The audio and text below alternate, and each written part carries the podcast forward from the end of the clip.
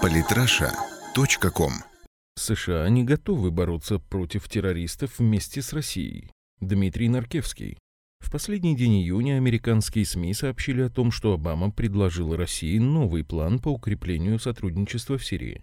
В двух словах американский президент готов на участие ВВС США в обмене разведданными и совместные авиаудары по позициям Джабхатан Нусры, запрещенная в России организация, если Россия окажет давление на Асада с целью прекращения атак сирийской армии на поддерживаемые американцами отряды оппозиции. Казалось бы, наконец США готовы к совместным действиям против террористов и согласились на реальную, так долго предлагавшуюся России военную коалицию. Но так ли это на самом деле? И что стоит за столь резкими политическими уступками? А были ли предложения? Сама передача предложений России окутана некой тайной. По данным The Washington Post, предложения были переданы российской стороне еще в понедельник, 27 июня, после нескольких недель переговоров и определенной дискуссии внутри администрации президента США. Однако 30 июня заместитель министра иностранных дел России Сергей Рябков, комментируя данную информацию, сообщил, что пока Мидеров официально никаких предложений не получал. Таким образом, невозможно точно сказать, реальны ли американские предложения по ситуации в Сирии, или это пока только домыслы достоверного источника авторитетного американского издания.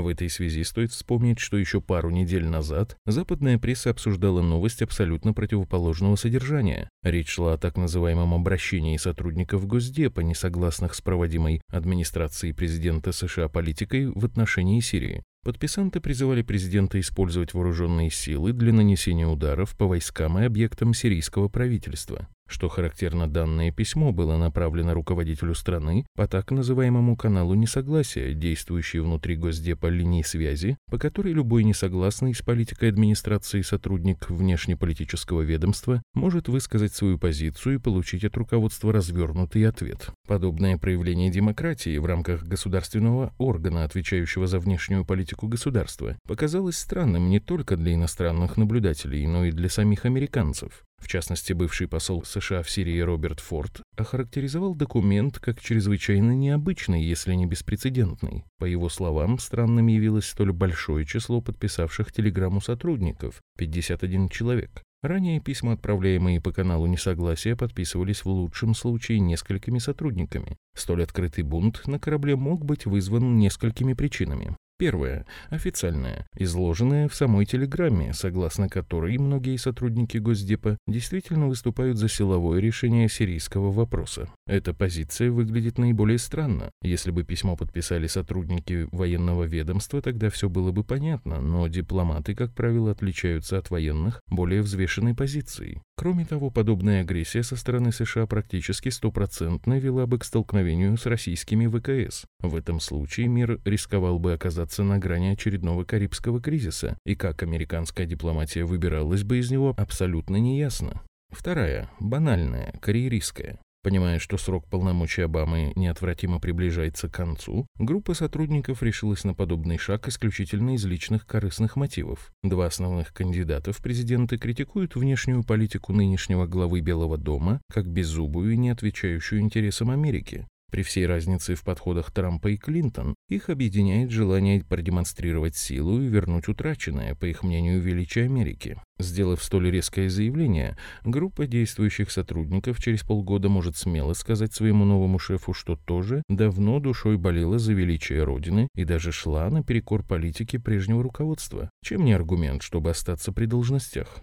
Третье, конспирологическое. Опубликование подобного письма, свидетельствующего о якобы серьезных милитаристских настроениях американского истеблишмента, направлено исключительно на российского потребителя. Перед серьезными переговорами, собственная позиция на которых далеко не выигрышная, необходимо провести своего рода кампанию на устрашение соперника, а затем выступить в качестве спасителя мирного процесса, исключительно благодаря которому ситуация не выходит из-под контроля. Когда Путин и Россия увидят, каких ястребов из числа не только военных и конгрессменов, но теперь уже и сотрудников Госдепа удается сдерживать нынешней администрации, то они, возможно, смягчат свою позицию, опасаясь возникновения прямого военного конфликта между США и Россией. То, что заявление 51 дипломата может носить инсценированный характер, отчасти подтверждается тем, что буквально за пару дней до публикования обращения Ястреба в Госдепа Джон Керри сделал достаточно резкое заявление в отношении России и ее позиции в Сирии. Напомним, 15 июня глава ведомства заявил, «О России необходимо понять, что наше терпение не бесконечно, Фактически оно очень ограничено тем, будет ли Асад привлечен к ответственности. Джон Керри. На фоне подобных высказываний главы внешнеполитического ведомства обвинения в пассивной политике в отношении Сирии и России выглядит как-то не кстати. Дальнейшие события июня также не способствовали созданию атмосферы сотрудничества. То глава Пентагона Эштон Картер, который выступает против российско-американского сотрудничества в Сирии, заявляет, что Америка будет сотрудничать с Россией только если она будет делать правильные вещи то директор ЦРУ Джон Бреннан, выступая в Совете по иностранным делам, всего на второй день после так называемой передачи России новых предложений по сотрудничеству, обвиняет Москву в нарушении режима перемирия в Сирии. У подобных колебаний американской политики от мира до войны есть вполне прозаическое объяснение. Оно складывается, во-первых, из реального развития ситуации в Сирии, и, во-вторых, из перспектив переговорного процесса по политическому урегулированию. Ситуация в Сирии. Несмотря на то, что за последнее время боевикам Джабхата Нустры и ИГ, организация запрещена в РФ, удалось потеснить правительственные войска на отдельных участках фронта, говорить о том, что позиция Асада внутри страны ослабевает преждевременно. Ни Россия, ни Иран, ни Хезбалла, являющиеся основными союзниками Дамаска, не планируют прекращать военную помощь правительственным войскам. Перемирие на значительной части территории Сирии в целом соблюдается, а это однозначно повышает авторитет местного правительства и России, активно участвующей в процессе в качестве посредника. В этом смысле у США возникают определенные идеологические трудности. Если верно утверждение России, что вместе с официально исключенными из переговорного процесса террористическими организациями в боях против правительственных сил участвуют некоторые отряды вооруженной оппозиции, то и их авторитет и позиция стран, которые их поддерживают, постепенно дискредитируются. В глазах населения населения, поддерживавшего демократическую умеренную оппозицию, не признающие мирного процесса боевики теряют ореол народных защитников, стремящихся к процветанию и миру в Сирии.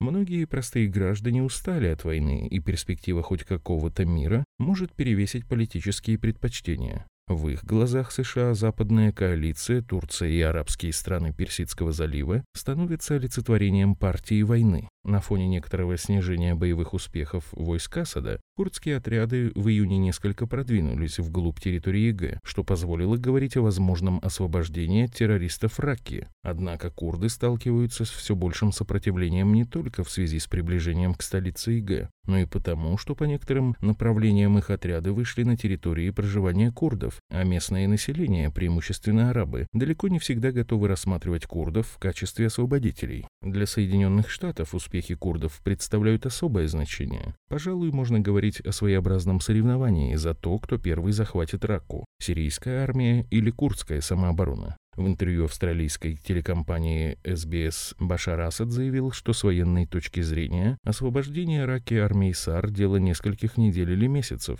Эта победа дала бы Асаду возможность установить контроль над значительной частью Восточной Сирии и выйти к границе с Ираком, что в свою очередь ограничило бы зону действия коалиционных сил и расширило зону подконтрольную российским ВКС. Курды, поддерживающие хорошие отношения не только с Вашингтоном, но и Москвой, и уже не раз заявлявшие о желании жить в едином сирийском государстве, могли бы в этом случае ограничиться боевыми действиями лишь в пределах компактного проживания своего народа, а может и того больше, объединить усилия с армией Асада. С учетом этого американцы столкнулись бы с угрозой быть выдавленными с территории Сирии. Еще одним из тревожных направлений для американской политики становится проблема их традиционных союзников – Иордании и Турции. 21 июня террористы совершили нападение на пограничный пост Иордании. В результате шесть иорданских пограничников погибли, 14 получили ранения. Подобные действия боевиков могут дестабилизировать обстановку в самой Иордании, принявшей значительное число беженцев из Сирии, а также вынудить Оман быть более лояльным к возможным боевым операциям сирийской армии против боевиков, контролирующих ряд приграничных с Иорданией территорий. Политика Турции также преподносит Америке определенные сюрпризы. Неожиданное сближение с Москвой и теракт в аэропорту Ататюрка смешали все карты. На встрече министров иностранных дел Турции и России Сергей Лавров говорил о возможном пресечении и поддержке боевиков с территории Турции. Пока непонятно, насколько данные намерения могут быть реализованы, но в случае, если Турция ослабит свою поддержку боевикам, может создаться благоприятная для Асада возможность установить контроль над северными районами страны. Международный переговорный процесс. В последние дни спецпосланник ООН по Сирии Стефана де Мистура побывал и в России, и в США. Комментируя перспективу продолжения переговоров о политическом урегулировании в Сирии, он затруднился назвать возможную дату начала переговоров в женевском формате, хотя, согласно зимним договоренностям, переговоры должны начаться не позднее августа. Не имея на руках весомых козырей, американская дипломатия не сможет оказывать давление на Россию и симпатизирующие Асаду государства с целью повлиять на их позицию позицию правительства Сирии. Отсутствие реальных шагов США по нормализации обстановки в Сирии ставит Вашингтон в положение, в котором ему ничего не останется, кроме как провоцировать срыв переговоров. США пока не могут перехватить инициативу в сирийском вопросе. Отдельные успехи коалиции курдов не могут компенсировать тяжелое положение поддерживаемых американцами оппозиционных группировок, то воинственные, то умиротворяющие заявления администрации США лучше российской пропаганды доказывают, что даже сократив свою военную группировку, Россия продолжает оставаться главным действующим лицом в регионе. А с прибытием осенью в зону военных действий российского авианосца у российских военных появится возможность еще раз продемонстрировать свою силу. Это объективные источники беспокойства Америки, но к ним стоит прибавить и возможную личную озабоченность президента США ходом событий. Уходящий президент наверняка хотел бы закончить свою внешнеполитическую деятельность эффектным событием. Торопливость с подписанием TTIP не увенчалась успехом. Британию убедить остаться в ЕС не удалось. Теперь и перспектива изменения ситуации в Сирии в пользу Америки и ее союзников также под вопросом. Ни яркий военный успех, ни победные переговоры по политическому урегулированию пока для американцев недостижимы. Исходя из этого, любые предложения по сотрудничеству с Россией будут выглядеть как очередной политический проигрыш нынешней администрации. Таким образом, предложения по координации боевых операций, даже если такие разрабатываются в Вашингтоне, вряд ли будут реализованы. Скорее, руководство США постарается в очередной раз обвинить Россию в нежелании сотрудничать и попытаться завуалировать свою не столь успешную политику в регионе очередной порцией антироссийской риторики. Самые интересные статьи о политике и не только. Читайте и слушайте каждый день на сайте polytrasha.com.